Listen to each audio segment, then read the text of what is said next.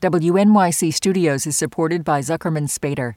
Through nearly five decades of taking on high stakes legal matters, Zuckerman Spader is recognized nationally as a premier litigation and investigations firm. Their lawyers routinely represent individuals, organizations, and law firms in business disputes, government and internal investigations, and at trial. When the lawyer you choose matters most. Online at Zuckerman.com.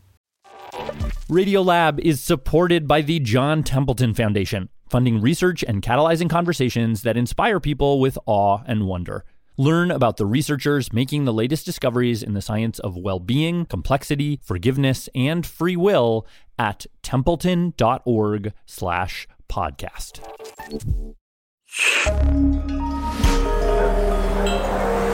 Listener supported.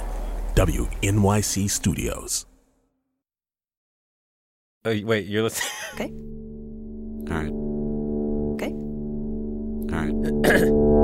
All right. You're listening, Listening to Radio Lab.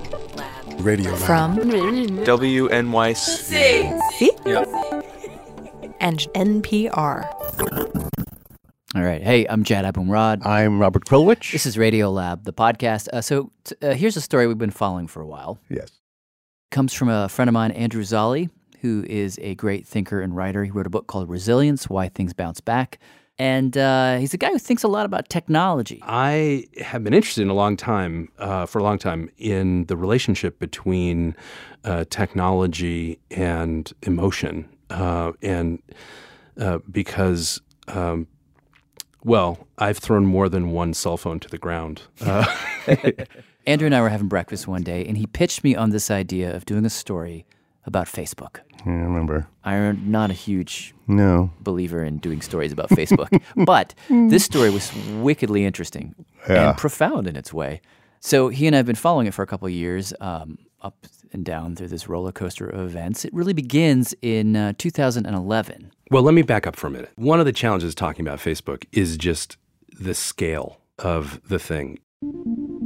So, you know, there's there's 1.3 billion people on Earth as of March 2014. Wow. Uh, those are active monthly uh, users. There's a billion people who access the site through uh, through mobile devices. Just to put that in perspective, there's more Facebook users than there are Catholics. That can't be Earth. true. Yeah. No. Yeah. It turns out it is true, but they're neck and neck.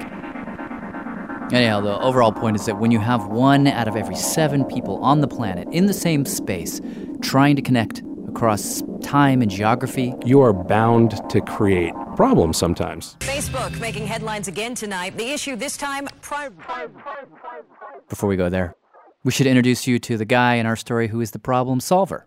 Uh, my name is Arturo Bejar, and I'm a director of engineering at Facebook. Story begins Christmas 2011. People are doing what they do every holiday season. They're just they're getting back together with their families and they're going to family parties and they're taking lots and lots of pictures.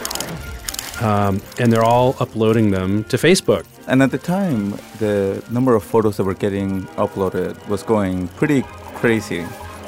In fact, in just those few days between Christmas and New Year's, There are more images uploaded to Facebook. Than there were the entirety of Flickr. wait, you're saying more images were uploaded in a week to Facebook than all of Flickr all time? Yeah. Whoa. Which created a situation. The number of photos was going up, and along with the number of photos going up, the number of reports was going up. What he means by reports is this. Back in 2011, If you saw something on Facebook that really upset you, you could click a button to report it. you could tell Facebook to take it down, which from their perspective is a really important um, mechanism because if you're Facebook, you don't want certain kinds of content on your site. You don't want nudity, you don't want like drug use, um, hate speech, things like that. So, a day or so after Christmas, Thereabouts. uh, Facebook engineers come back to work and they find waiting for them literally millions of photo reports. Yes, the number of people that would be necessary to review everything that was coming in, um, it kind of boggled the mind. How many people would you have needed? I I think at the time we were looking at it, which is two years ago, and again, all this has grown uh, much since then. We're looking at like thousands. thousand like some giant facility in Nevada filled with nothing but humans. Looking at Christmas porn. We were actually joking about this, but we found out later um, there actually are thousands of people across the world who do this for internet companies all day long, which clearly warrants its own show. But for our purposes, just know that when a photo is reported, a human being has to look at it. Exactly right, because there needs to be a, a judgment on the image, and uh, humans are the best at that. So Arturo decided before we do anything, let's just figure out what we're dealing with. And so we sat down with a team of people and we started going through the photos that people were reporting. And what they found was that about 97% of these million or so photo reports were drastically miscategorized. they were seeing moms holding little babies, Reported for harassment, pictures of families in matching Christmas sweaters, reported for nudity, pictures of uh, puppies reported for hate speech. puppies reported as hate speech. Yes. And we're like, what's going on, right? Hmm. So they decide, let's investigate. Okay, so step one for Facebook just ask a few of these people Why don't you like this photo? why did you report this? Responses come back, and the first thing they realize is that almost always the person complaining about the image Was in the image they were complaining about. and they just hate the picture. Like maybe they were doing a goofy dance, someone snapped a photo, and they're like, why did you post that? Take it down. Or maybe they were at a party. They got a little too drunk. They hooked up with their ex. Somebody took a picture, and that person says, Oh, you know, that's a one time thing. That's never happening again. Take it down. Arturo said there were definitely a lot of reports from people who used to be couples. And then they broke up. And then they're asking to take the photos down. And the puppy, what would what would be the reason for that? Oh, because it was maybe a shared puppy. You know, maybe it's your ex wife's puppy. You see it, makes you sad. Take it down. So once we've begun investigating, you find that there's all of this relationship things that happen that are like really complicated. You're talking about stuff that's the kind of natural detritus of human dramas. And the only reason that the person reporting it flagged it as like hate speech is because that was one of the only options. They were just picking because they needed to get to the next screen to submit the report. So we added a step. Artur and his team set it up so that when people were choosing that option, Uh, I want this photo to be removed from Facebook. some of them would see a little box on the screen. that said, How does the photo make you feel? And the box gave several choices The options were embarrassing, embarrassing, saddening, upsetting, bad photo. And then we always put in an other. where you could write in whatever you wanted about the image. And it worked incredibly well. I mean, like 50% of people would select an emotion, Like, for instance, embarrassing. and then 34% of people would select other. And we read those, we sit down and we're reading the other. And what was the most frequent thing that people were typing into other? It was, it's embarrassing. It's embarrassing, but you had embarrassing on the list. I know. That's weird. I know. That's it's uh, huh. Arturo was like, okay, maybe we should just put it's in front of the choices? As in, please describe this piece of content. It's embarrassing. It's a bad photo of me. It makes me sad. Etc. And when they wrote out the choices that way, With that extra word. We went from 50% of people selecting an emotion to 78% people selecting an emotion. In other words, the word it's all by itself boosted the response by 28%. From 50 to 78. and in Facebook land, that means thousands and thousands of people. I mean, just to slow down for a second, I'm trying to think of what could it, what could that be? It's It's do people like full sentences or Here's thinking. Um, it's always good to mirror the way people talk. right? Arturo's idea, though, which I find kind of interesting, is that um, when you just say embarrassing and there's no subject, it's silently implied that you are embarrassing. But if you say it's embarrassing, well, then that shifts the sort of emotional energy to this Photograph. thing. And so then it's less hot and it's easier to deal with. Oh, how interesting! That thing is embarrassing. I'm fine. It's embarrassing. It is responsible, Yes. not me. Good for Arturo. That's like It's a- interesting, That's a subtle right? thought. It's very subtle, but it still doesn't solve their basic problem because even if Facebook now knows why the person flagged the photo, that it was embarrassing and not actually hate speech, they still can't take it down. I mean, there's nothing in the policy, the terms of service, that says you can't put up embarrassing photos. And in fact, if they took it down, they'd be violating the rights of the person who posted it. Like, there's nothing we can do. I'm sorry. Oh, so they'd actually fence themselves in a little bit. Yeah. Huh. For me, I'd always put in another. I would just be like, go deal with it yourself. That's what I would say. Talk to the person. no, honestly, that's the solution. I, he wouldn't put it that way, but I, what he needed to have happen was for the person who posted the picture and the person who was pissed about it to talk to each other, to work it out themselves. So Arturo and his team made a tweak where if you said this photo was embarrassing or whatever, a new screen would pop up and it would ask, Do you want your friend to take the photo down? And if you said, Yes, I would like my stupid friend to take the photo down, we put up an empty message box. Just an empty box that said, We think it's a good idea for you to tell the person who upset you that they upset you. And only 20% of people would type something in and send that message. They just didn't do it. They just said, I, I'd rather you deal with this. So Arturo and his team were like, okay, let's take it one step further. When that message box popped up, we gave people a default message that we that we crafted to start that conversation. Just get the conversation going. And it's kind of funny. The first version of the message that we did was like, "Hey, I didn't like this photo. Take, take it, down. down." Hey, I don't like that photo. That's a little aggressive. It is, but when they started presenting people with a message box with that sentence pre-written in, you know, almost immediately, we went from 20% of people sending a message to 50% of people sending a message. Really? It's been surprising to all of us. Like, we weren't expecting to see that big of a shift. Okay, so this means that people just don't want to write. They'll sign up for pretty much anything. No, not necessarily. No? Maybe it's just that it's so easy to shirk the responsibility of confronting another person that you need every little stupid nudge you can get. I see. Okay. That's how I see it. Okay. So they put out this pre written message. It seems to really have an effect. So they're like, okay, if that works so well, why don't we try some different wordings?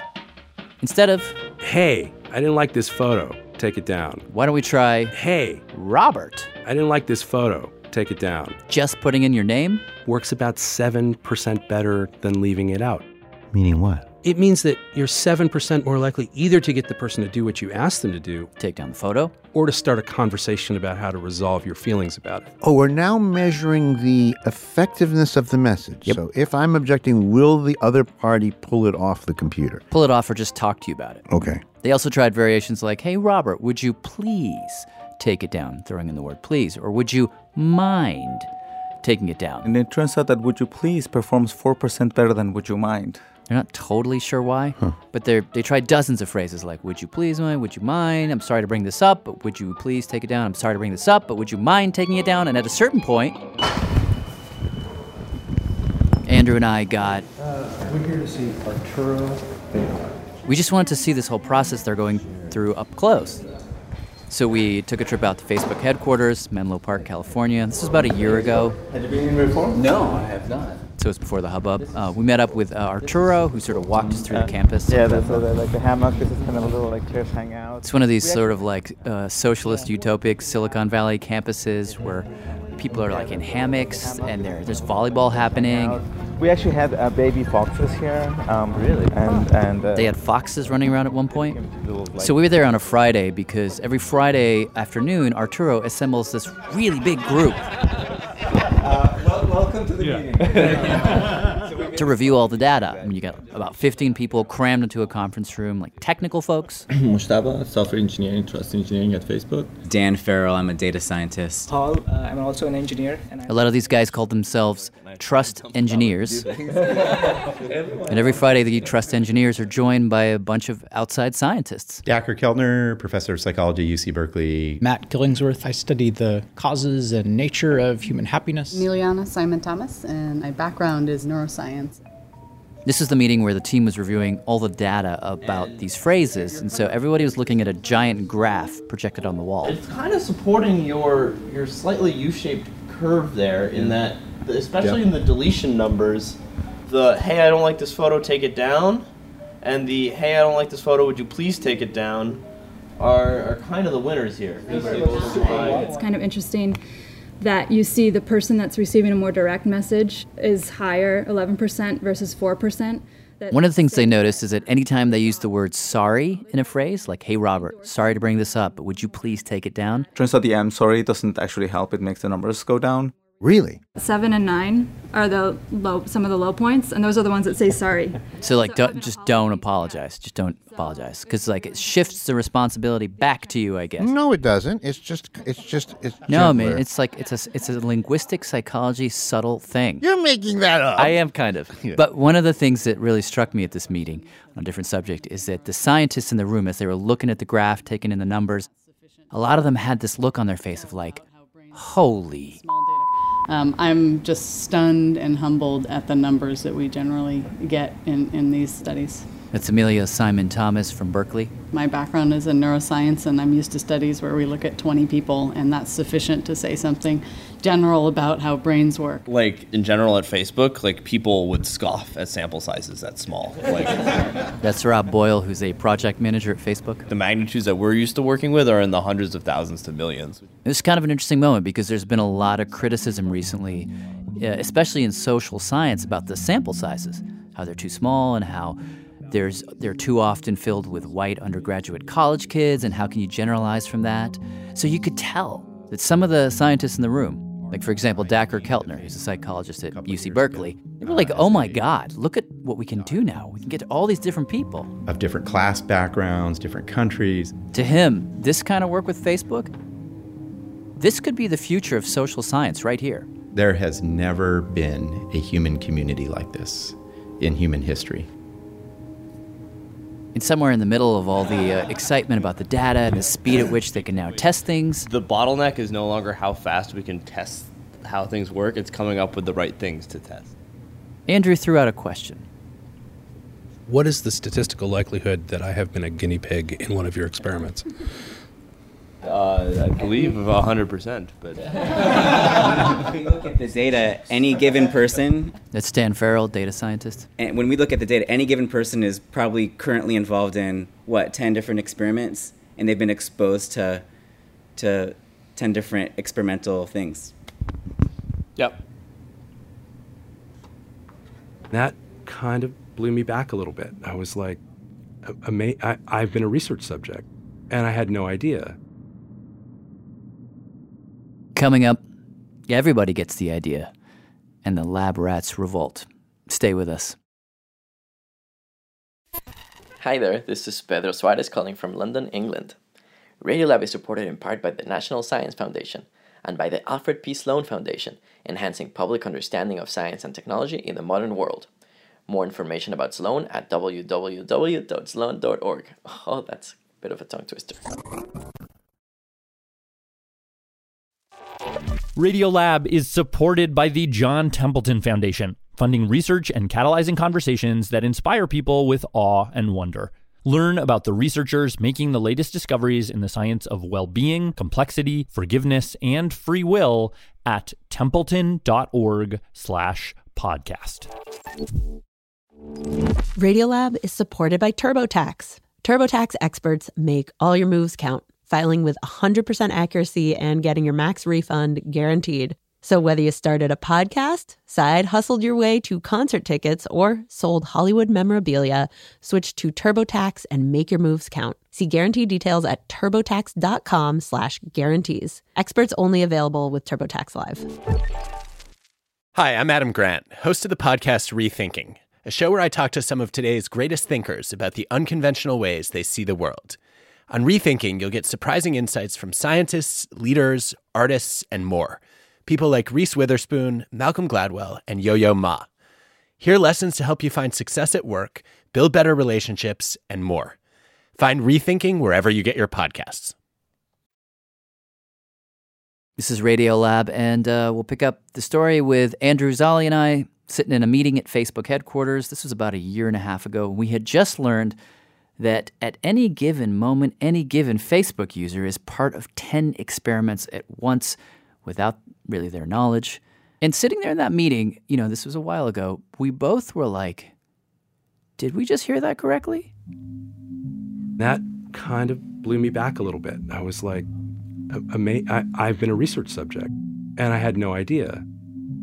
And I had that moment of discovery on a Friday, and literally the next day, Saturday, This is scary. the world had that experience. Facebook using you and me as lab rats for a Facebook experiment on emotions. Barely a day after we'd gotten off the plane from Facebook headquarters, the kerfuffle occurred. Facebook exposed for using us as lab rats. As lab rats. Lab rats, shall we say? Facebook messing with your emotions. You might remember this story because for a hot second it was everywhere. Facebook altered the amount of. It was all over Facebook.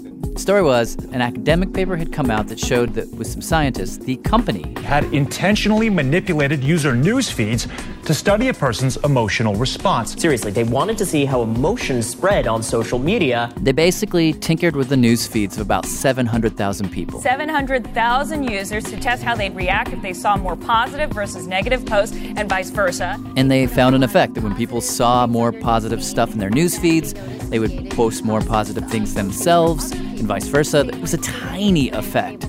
Tiny effect, but the results weren't really the story. The real story was that Facebook was messing with us. Gives you pause and scares me when you think that they were just doing an experiment to manipulate how people were feeling and how they then reacted on Facebook. People went apoplectic. It has this big brother element to it that I think people are going to be very uncomfortable with. And some people went so far as to argue I wonder if Facebook killed anyone Ooh. with their emotional manipulation stunt. Oh. If a person had a psychological or psychiatric disorder, manipulating their social world could cause them real harm. Make sure you read those terms and conditions, my friends. That's, Always. that's the big takeaway. What you hear is a sense of betrayal. That I really wasn't aware that this space of mine was being treated in these ways and that I was part of your psychological experimentation. That's Kate Crawford. I'm a principal researcher at Microsoft Research. Visiting professor at MIT, strong critic of Facebook throughout the kerfuffle. There is a power imbalance at work. I think when we look at the way that that experiment was done, it's an example of highly centralized power and highly opaque power at work. And I don't want to see us in a situation where we just have to blindly trust that platforms are looking out for us. Here I'm thinking of uh, one of uh, an earlier Facebook study, actually, back in 2010, where they did a study looking at whether they could increase voter turnout. They had this quite simple design. They they came up with, you know, a little uh, box that would pop up and show you where your nearest voting booth was. And then they said, oh, well, in addition to that, when you voted, here's a button you can press that says, I voted. And then you'll also see the pictures of six of your friends who'd also voted that day. Would this change the number of people who went out to vote that day? And Facebook found that it did, that if you saw a bunch of pictures of your friends who had voted, and you saw those pictures on election day, you were then 2% more likely to click the I voted button yourself, presumably because you too had gone out and voted. Now, 2% might not sound like a lot, but it was not insignificant. Again, I think by the order of 340,000 votes were the, were the, the, votes that they estimate they actually uh, shifted by getting really? people to go so out. That's, these are people who wouldn't have voted. Who wouldn't who have did? voted, and who that they, they have said in their own paper and published paper that they increased the number of votes that day by 340,000. Simply by saying that your, your neighbors did it too? Yeah, by your friends. Now, my first reaction to this, I must admit, was okay. I mean, uh, we're at historic lows when it comes to voter turnout. This sounds like a good thing. Yes. But what happens if someone's running a platform that a lot of people are on and they say, hey, you know, I'm I'm really interested in this candidate. This candidate is going to look out not just for my interests, but the interests of the technology sector. And I think they're, you know, they're, they're a great candidate. Why don't we just show that get out to vote message and that that little system design that we have to the people who, clearly, because we already have their political preferences, the ones who kind of agree with us. And the people who disagree with that candidate, they won't get those little nudges. Now, that is a profound democratic power that you have. Kate's basic position is that when it comes to social engineering, which is what this is, companies and the people that use them need to be really, really careful. In fact, when when Andrew mentioned to her that Arturo had this group and the group had a name, he actually runs a group called the Trust Engineering Group. His job is to engineer trust. When Andrew told her that, Facebook users, that's his you're, job. You're smacking your forehead. I think we call that a facepalm. she facepalmed like really hard. These ideas that we could somehow engineer compassion, I think to some degree have a kind of hubris in them. Hmm. Who are we to decide whether we can make somebody more compassionate or not?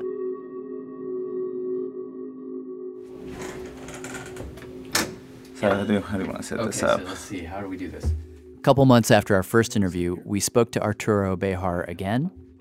At this point, the kerfuffle was dying down. And we asked him about all the uproar. I know this is not your work, this the emotional contagion stuff. Mhm. Um, but literally, like hours after we got back from that meeting, that thing erupted. Do you understand the backlash? No, I mean I think that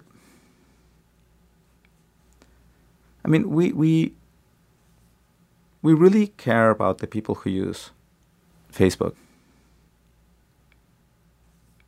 I don't think that there's such a thing as as as I mean if anything I've learned in this work is that you really have to respect people's response and emotions no matter what they are.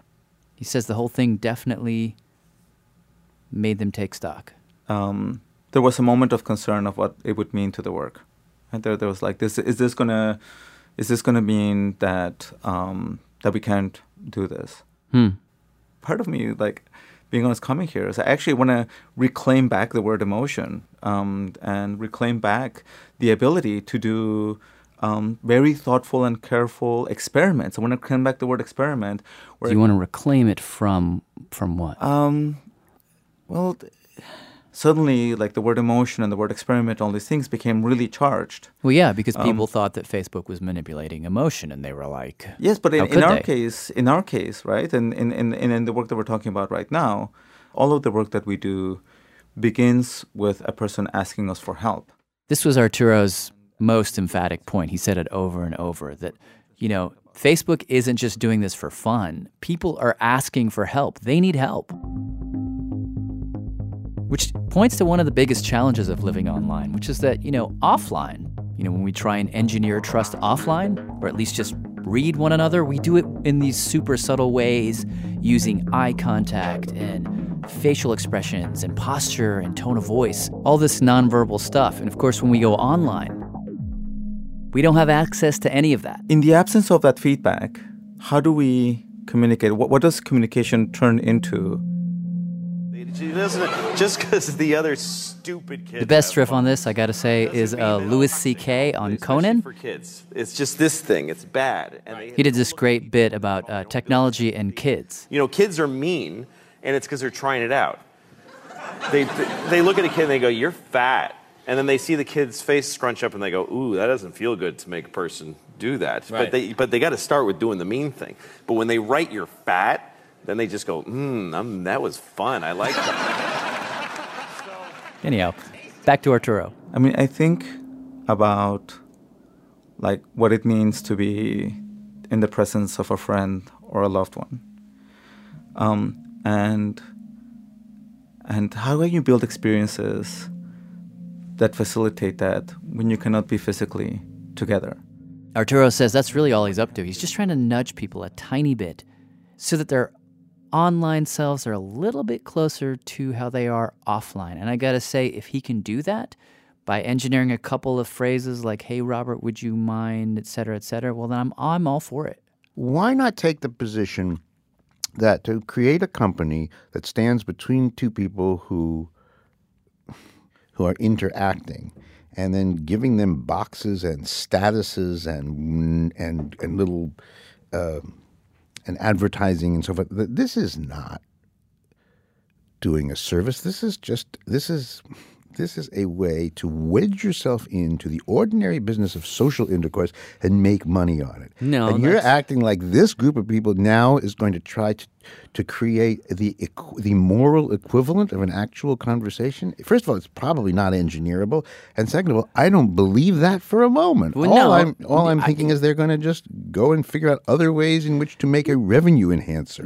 No, I don't think it's one or the other. I think they're in it for the money. In fact, if they can figure this out and make the internet universe uh, more inducive to trust, less annoying, it, it could mean trillions of dollars. So, yeah, it's the money. But still, that doesn't negate the fact that we have to build these systems, right? That we have to make the internet a little bit better. That's that's fine. This idea, however, that um, you're going to have to coach people into the subtleties of the relationship. Tell him you're sorry. Tell him this. You know, here's the formula for this. Here's he, he doesn't want. He did something you you need to repair that. Here are the seven ways you might repair that. To do all that, it's it's as if the Hallmark Card Company, instead of living only on Mother's Day, Father's Day, and and birthdays, just spread its evil wings out into the whole rest of your life. And I don't think that's a wonderful thing.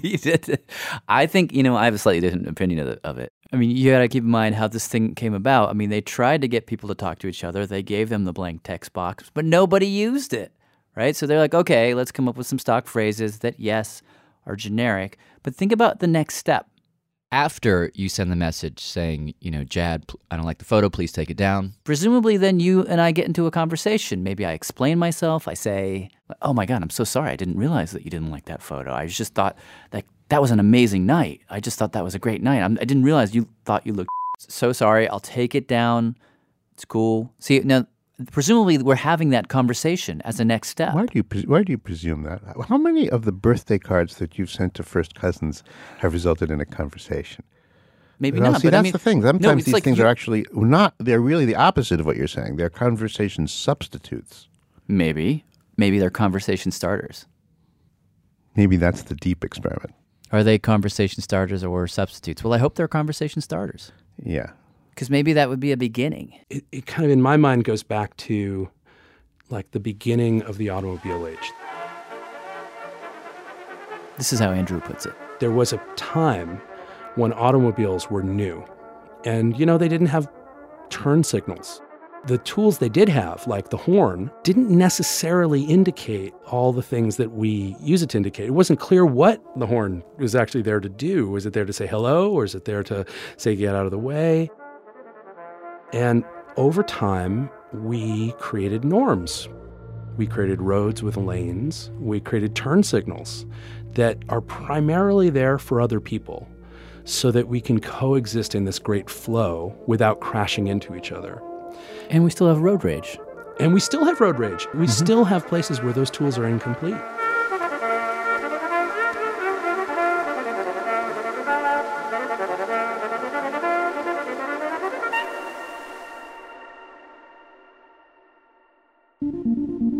Thanks to Andrew Zolli. Many, many, many, many thanks. Yes, definitely. For bringing us that story and for reporting it with me for so long. And, uh, and also- to Arturo, who keeps who you kept bringing back into the studio to keep. Yes, thank you very much to Arturo and the whole team over there. And by the way, they have changed their name. It's no longer Trust Engineering. It is the Facebook Protect and Care Team. Really? Yeah. We had some original music this hour from Moonanite. Thanks to them. Props to uh, Andy Mills for production support. And uh, also, a- Andrew Zolli put together a blog post. If you go to radiolab.org, you can see it, which covers some really interesting research that we didn't get a chance to talk about. And if you've ever sent an email with a little smiley face, you're definitely going to want to read this. Radiolab.org. I'm Jad Abumrad. I'm Robert Krulwich. Thanks for listening. Radiolab is supported by the John Templeton Foundation, funding research and catalyzing conversations that inspire people with awe and wonder. Learn about the researchers making the latest discoveries in the science of well being, complexity, forgiveness, and free will at templeton.org slash podcast.